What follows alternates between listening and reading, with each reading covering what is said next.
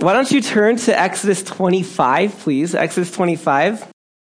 So, as you can see, we're going to do the rest of the book tonight, 25 to 40. That's um, almost half of the book. As you can see, we've titled this message, This is Why God Saved You. I've noticed that we often know what we're saved from, but we aren't always good at knowing what we're saved for. So, Israel, let's take an example of Israel in this Exodus story. God saved them from Egypt, from slavery. What did he save them for? We're really quick at knowing what his salvation was there from slavery, but what is this for? Where is this going? Some of us might say the promised land. I'm not sure that that's actually the highest goal God had for them. What's the goal, the highest goal God has for you? If your salvation depends on hell, then you probably don't know what you're saved for. What I mean is, a lot of us know, and we come to Christ this way at the beginning, is all I know is I don't want to go to the bad place. And so we ask God to save us from that bad place. And if a fire and brimstone sermon about you're going to hell, be careful when you make a left turn out here tonight because you might, might be your last. Um, if that kind of teaching brought you to Christ, fantastic. You wanted to be saved from hell. Um, a preacher might have promised that Christ will give you satisfaction because you have been turning to other things for satisfaction, or you've been stuck in some sort of addiction, or in some sort of lifestyle that you knew wasn't leading you anywhere. So you came to Christ. Well, you know what he saved you from. You came to him because you wanted to be saved from something. But very rarely do I ever hear someone say, I was saved for this.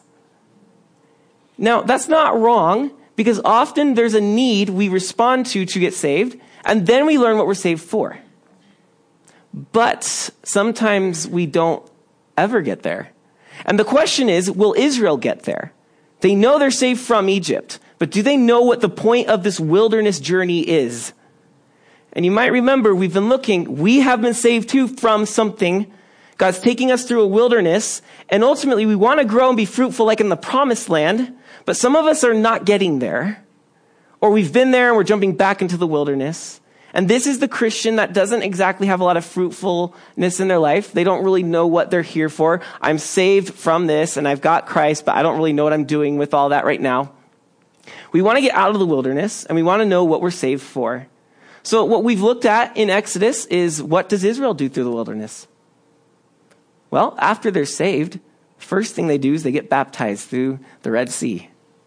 Then they sing about God's victory in the past, right now, and in the future. We do that too. Every week we sing. Then they take communion, which is what Jesus would later call it. Um, it was manna they were gathering from the wilderness that God was providing for them. Jesus then said, Hey, I'm that manna now, eat from me. And so we realize that the cross needs to be the center of our journey. Taking communion reminds us of that.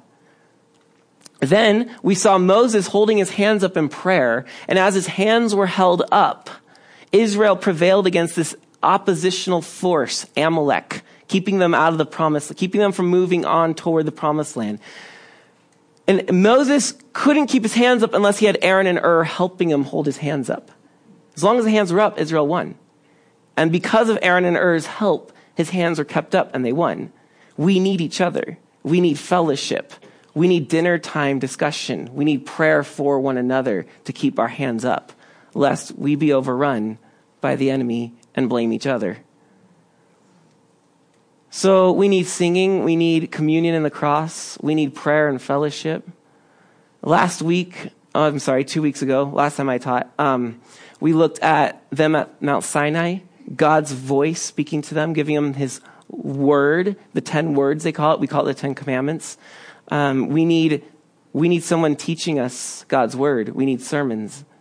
And more than that is that we need not just the voice of Moses telling us what God said, we need God's voice himself we need to be in tune with that, hearing that. And then we learned that we need to look out for idolatry, the golden calf. And now tonight, finally, at the end, tonight we find out why God saved us from Egypt or from selfishness or from addiction or from pain or from purposelessness from yourself. So, does your salvation depend on hell? Tonight, I hope that our salvation depends on God. And that, now that is not a statement. I don't need emails later. But that if hell did not, if hell did not exist, would you still see a point in the gospel? Many people wouldn't. I've heard the discussions. Well, if there was no hell, then why are we saved? If that's your answer, we need to get further. So I hope to tonight. So, why did God save you? Let's go to Exodus 25.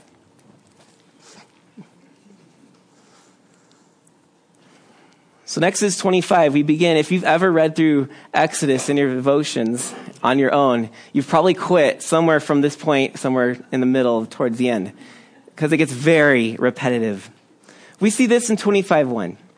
The Lord said to Moses, Speak to the people of Israel that they take for me a contribution.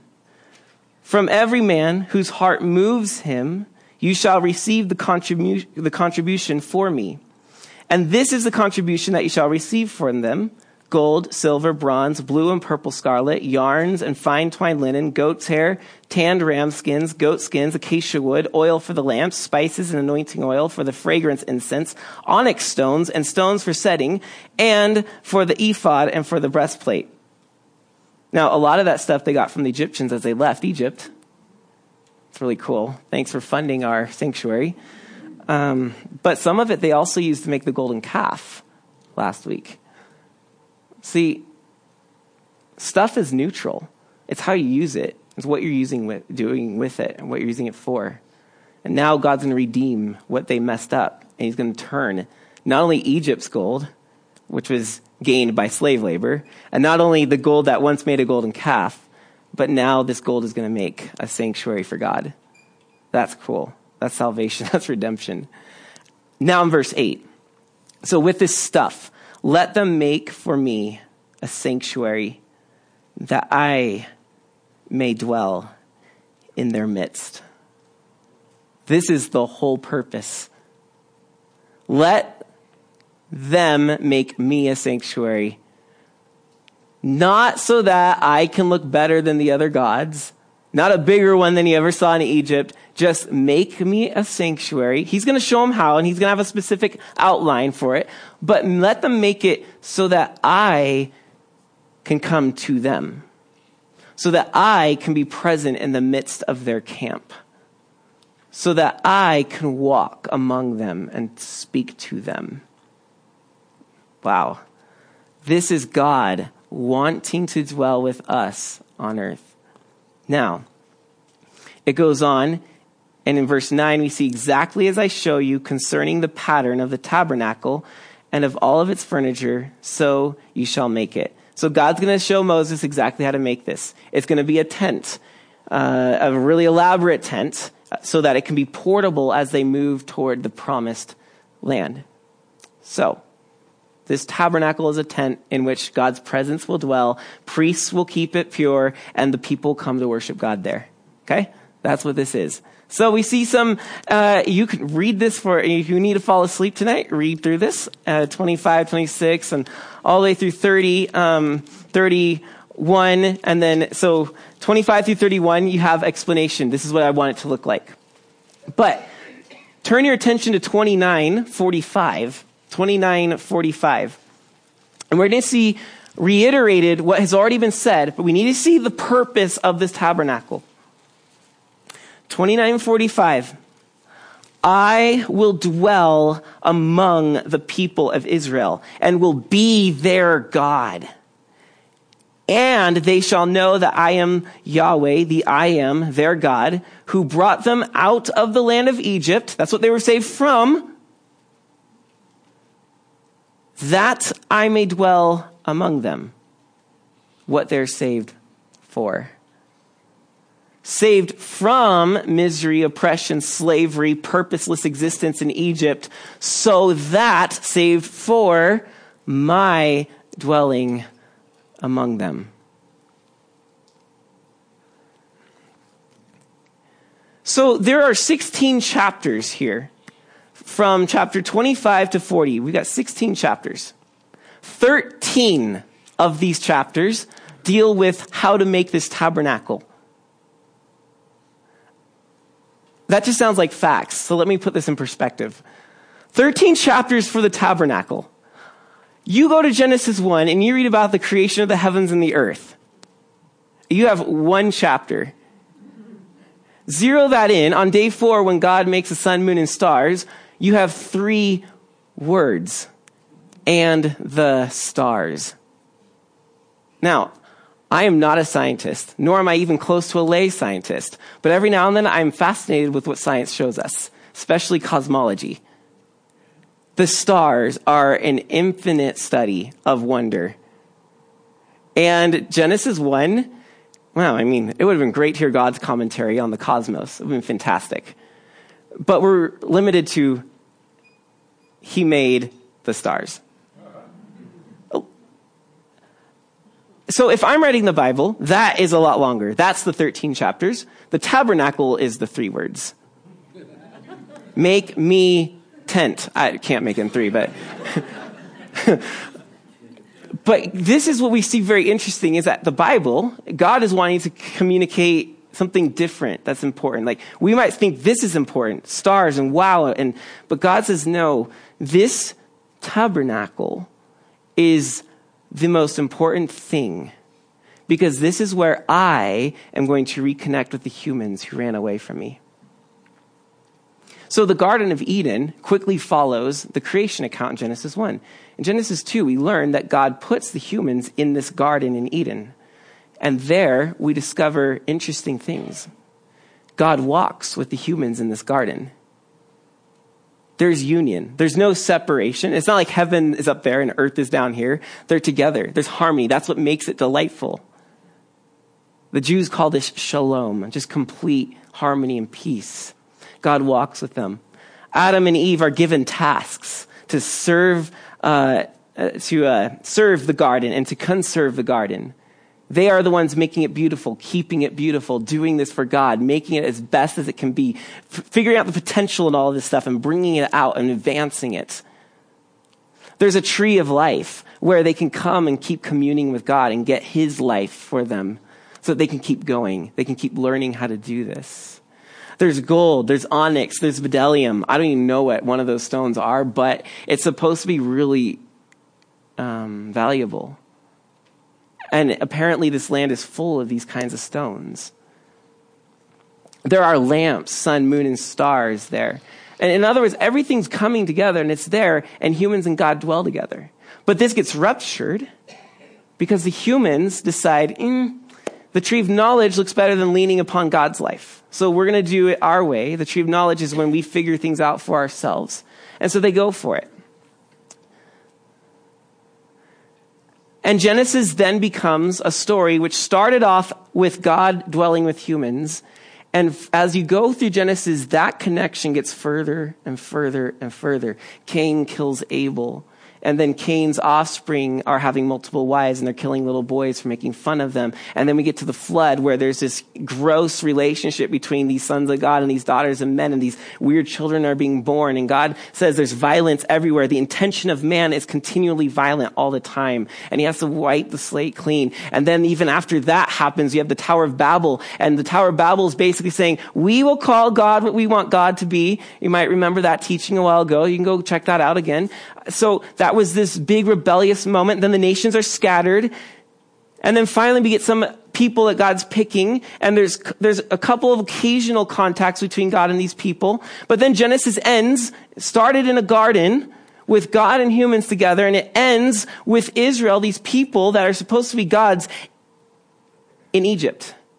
Far away from God's intention, very far away from a garden. In fact, Genesis is so dramatic. This is its point. What begins in a garden ends in a grave. Jacob uh, dies at the end of Genesis. And they bury him, and it closes. Garden to grave. And then Exodus happens, and we find God's people are in the worst place ever. So then God saves them from this slavery. And then he's bringing them to this point, the tabernacle. Let them make me a sanctuary so that I may dwell with them. We've come full circle, in other words. What began in the garden, and, and there's this big separation, is now closing the gap again here in the sanctuary. There's hope.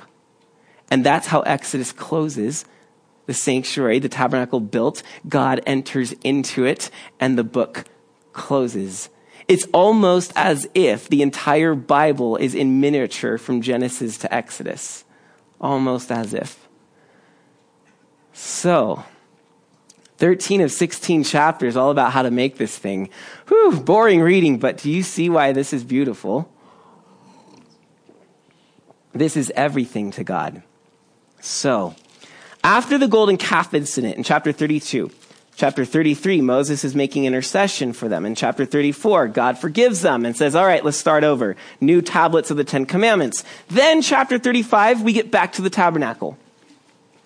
Chapter 35 is where they actually start constructing it. So before we saw God saying, this is what I want it to look like, and you read that, and some of it's like, oh, that's interesting. And they're like, I can't picture that. And like, I don't get why I'm doing this a few chapters later. So you get to chapter 35 thinking, all right, cool, now it's going to happen. No, it's almost verbatim to the instruction. Basically, God said, do this. And then these chapters say, and they did this. And rather than just saying, see those chapters beforehand, it just repeats all of it. So by this time, you're, you're like, God, why? And then so you skip to Leviticus, and then you give up because Leviticus is our next book. So, so, okay. So in chapter, at the end of 35, we see it, you see it in verse 3. It begins to being, begins being built. Chapter 36, we see Bez and Oholiab. Bezalel, Bezalel. Um, we call them Bez and Co. Bez and Company or something. They get to work. The Spirit of God's upon them, and they are responsible for making this place beautiful. Um, chapter 37, now we start to see the technical aspects. So they start making furniture. You see the, the Ark of the Covenant at the beginning of 37.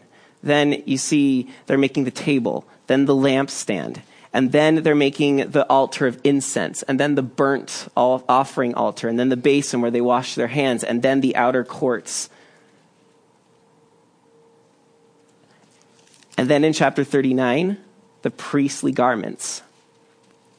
Um, so now we're dealing with the people that will be in there. And then chapter 40, God's presence comes and fills the tabernacle. Now, what I want you to see, and you can look at this on your own because it's just a lot of chapters to read, so we're not going to read through it. But if you, starting in chapter 37, make the ark.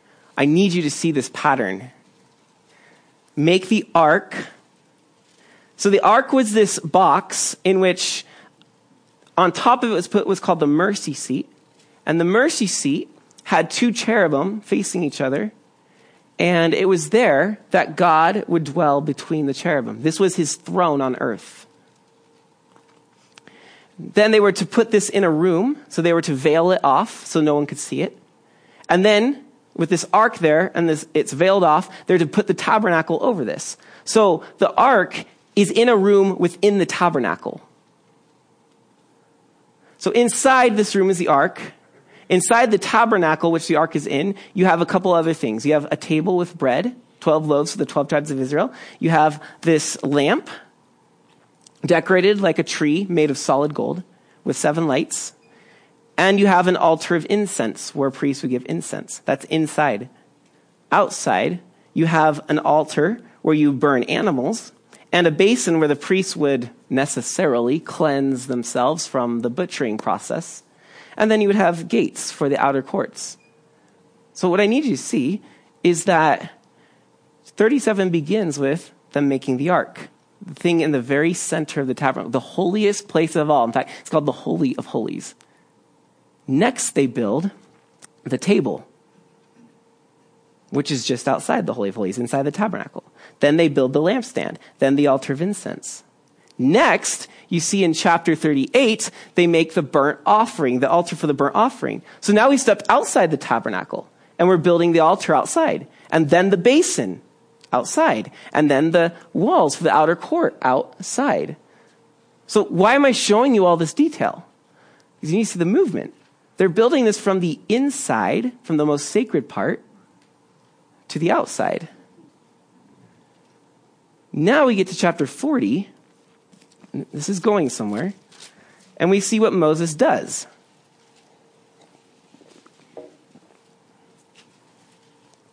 In 40, verse 1, the Lord spoke to Moses, saying, On the first day of the first month you shall erect the tabernacle of the tent of meeting, and you shall put in it the screen, or let's put in it the ark of the testimony. That's the very center thing where God's presence would be. Then the screen and the veil. Verse 4 You shall bring in the table and arrange it. You shall bring in the lampstand and its lamps. And verse 5 You shall put the golden altar for incense before the ark of the testimony and set up the screen for the door for the tabernacle. What are you seeing? We're working inside out. The same exact pattern we just saw in the other chapters. Now Moses is putting it, God's telling him he's going to put it all together in the same way. Okay? Verse 6, you shall set the altar of burnt offering before the door of the tabernacle of meeting and place the basin between the tent of meeting and the altar and put water in it and you shall set up the court all around and hang up the screen for the gate of the court. That's the outer courts. Okay, God's saying, look, you guys made all this stuff in order from inside outside. Now you're going to put it together from inside outside. okay, now verse 9, we're going to see them anoint all of this stuff. You shall take the anointing oil and anoint the tabernacle and all that is in it. And then they're also going to take Aaron and his sons, who are going to be the priests, and anoint them. So anointing sounds like this really like scary thing. I'm going to anoint you. Whoa, get away from me, creep. um, but what it is is the Jews would take oil generally, or some sort of blend of incense, and they would put it on something. Now, what it meant was this is now marked to anoint something is to set it apart for a special use. It's now marked. So this fork, let's say, in the tabernacle is not going to be used for your McDonald's Happy Meal. Uh, we don't eat those, do we? Happy Meals? That's a kid thing. Um, Big Mac. it's not going to be used for that because it's going to be used only for whatever relates to the worship of God. So this fork isn't going to be passed around to use whatever. Your toothbrush. I mean, really, if you think about it, it's, in a sense, anointed. You have designated that device for your mouth, not for the floor or the toilet. Now, retired brushes can do that. Or your partner's brush. but we use those for one purpose. We don't, well, we don't intentionally swap brushes with another person either, but sometimes you put it down, like, oh, that was the other color. I won't tell anyone. so that's the idea is that they're putting this on all this stuff to say this is used for meeting with God. This is not just standard stuff. Okay? Then in verse 16, we see Moses does it. This Moses did according to all that Yahweh, the I am, commanded him, so he did. In the first month, in the second year, on the first day of the month, the tabernacle was erected. Now it goes through how Moses erects it. He puts down the foundation, puts up the skins, the actual tent itself. Then what he does is he goes in and he puts it all together from inside out in the same order. Then in verse 33, skipping down, 40, 33, he erected the court around the tabernacle and the altar. So that's the last part, right? The outer courts. And set up the screen on the gate of the court. So Moses finished the work. Does that sound familiar?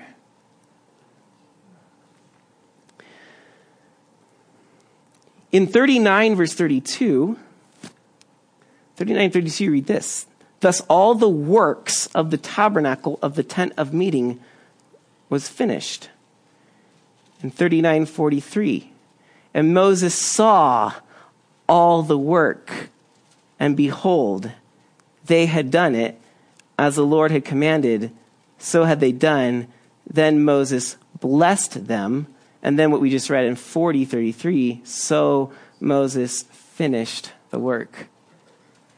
This is selections, echoes from God's creating the heavens and the earth.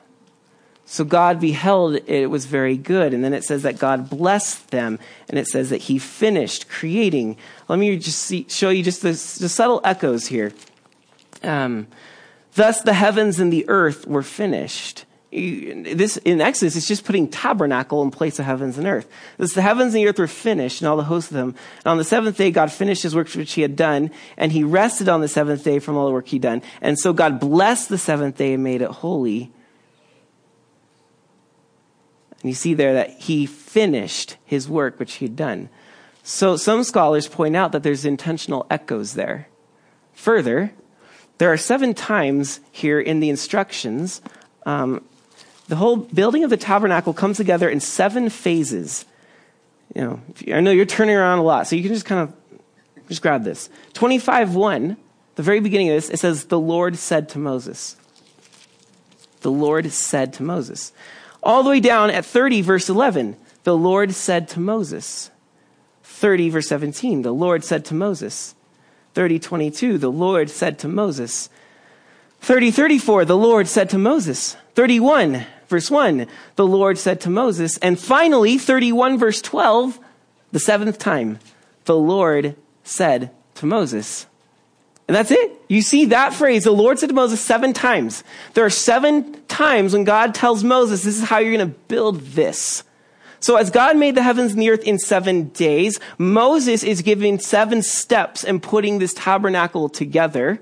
And then it's done and Moses says it's finished and he beholds it and he blesses it. And the seventh, the Lord said to Moses, this is 31, 12, is where God talks about the Sabbath and how they are to keep the Sabbath. Because the seventh day is the day God rested and commanded the Sabbath. So there are intentional echoes here of the creation that Moses is building a tabernacle, which is actually meant to be a new little cosmos, a new little universe where here, like in the original creation, God and humans will be one. There's not going to be distinction or separation. He's going to dwell with them, heaven and earth together in this spot because here in the tabernacle, there is no sin of separation. Now, the camp might have its problems, but that's why there exists this little miniature Eden right there in the middle of the camp so that they can come to him. Furthermore, God walked in the garden. We were told that in Genesis 3 8. Leviticus 26 12 tells us that God says, I will walk in their midst. Same word. When it says that God created the sun, moon, and stars, the Greek word, uh, Hebrew, excuse me, the Hebrew word there is the exact same word that is used to talk about the lights on the lampstand. They're little sun, moon, and stars. They're lamps. The, speaking of the lampstand, it was carved as a tree, one piece of gold with a stem and six branches to make seven lights with almond blossoms on it. This is supposed to be, there was a tree of life there. There's going to be life here. And the golden, the, the precious stones in, in Eden, the gold, the onyx, the bdellium, these are stones that were put on the breastplate of the high priest and stones that were used in the construction of the tabernacle. And Adam and Eve were to work and keep the garden. Those two words together only show up one other time in the Bible, and it's in Numbers where it talks about the work of the priests in the tabernacle. Adam and Eve were priests in the garden. Now we have priests in this new garden, this new tabernacle. The Ruach of God, the Spirit of God, was moving over the waters at creation, and then God spoke light into being. Here, the Ruach of God comes on um, uh, Eli. Uh, uh, what was his name? What did we call him? Bez, Bez, Bez and company. It says that the Spirit of God comes upon them so that they can do the work, the Ruach of God. And now the work is happening. We have all of these echoes and connections to the original creation in Eden because that's the point. Brothers and sisters, we were saved for this Edenic garden communion with God, which now takes the form of a tabernacle, which then takes the form of a human body called Jesus.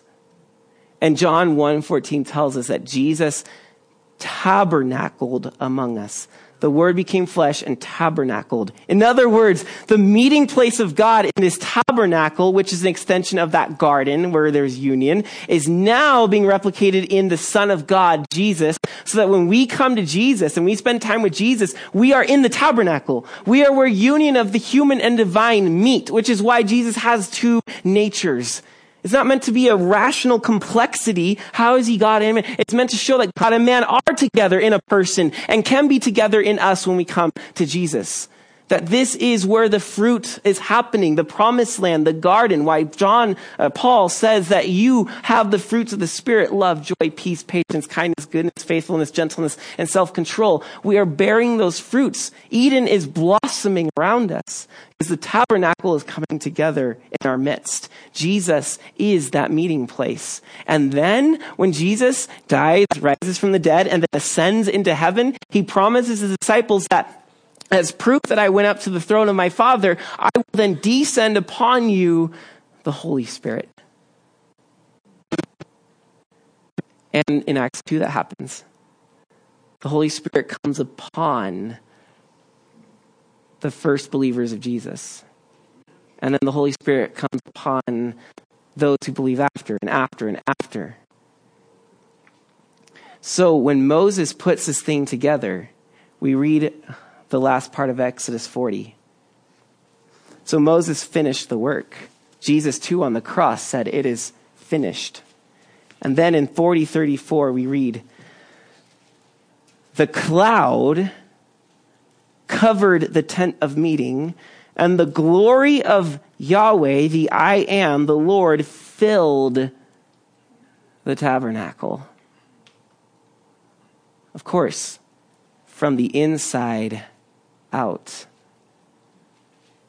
God's glory comes from the inside out. Friends, we need our tabernacle to be erected so that the Spirit and presence of God can come and fill, starting with our Holy of Holies, your soul from the inside out. We run around trying to make our lives from the outside in. We're trying to be the best at our profession or the best at friendships or relationships. We're trying to be the best person we can be in whatever context it is. We're trying to do good works. We're trying to do, be the best Christian. We're trying to do all these things and we constantly think outside, outside, get all of this together.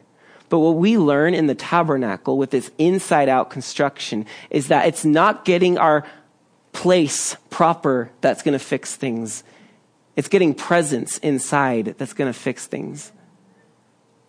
And so, yes, we're saved because we say, I want heaven over hell. But are we at the place where we say, I want God over heaven? Because here's the thing heaven is only heaven because God's presence. And if his presence was in hell, destroy your terminology because you got it wrong. It's his presence that matters. Wherever he is, that is where we need to be. That's where we want to be. But the question is have we arranged our lives in such a way from the inside out that we can be filled with his presence? We cannot keep looking at our surroundings and tinkering with them and saying, when I get this right, then I'll be right. Nor, what that leads to then is my manipulation over people, over situations, my frustration when what I'm trying to do doesn't happen, and my backlash when people say things to me that they shouldn't be saying because that's ruining my plan. When we live outside in, we become monsters. We become ugly. But when we're able to just let things be around us and not get stressed out and uptight over it, because we're working on getting the internal life together so that the presence of God can fill us, just making space Just making space. Just get the holy of your holy of holies from the depth of your being. Get the spirit ready to receive the spirit of God. Let the soul be full and let the body then exuberate the glory that's coming from his presence. If we get the power within, we will get things right without. This inside out movement. And it takes all the stress off. I don't have to get uptight. I don't have to get frustrated. I don't have to get impatient. I just have to let the Spirit of God fill and flow. That's what Moses does. And so the cloud fills it. And it was filled so much that Moses, for the moment, couldn't even enter. So, brothers and sisters, this moment when God's glory fills this tent, like we said, is replicated in Jesus and then is passed on to us when the Holy Spirit comes upon us upon salvation. What we need to learn then is that you and I are tabernacles. We are portable, moving, going around the world tents where God and you are united and we're trying to let others get that taste of the presence of God. But it must be from the inside outward. I don't make people love Jesus.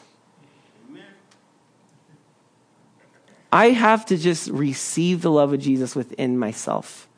And then as that keeps happening, it begins as the cloud filled the tabernacle and then it overflowed from there so Moses can even enter it. It comes to us and then through us.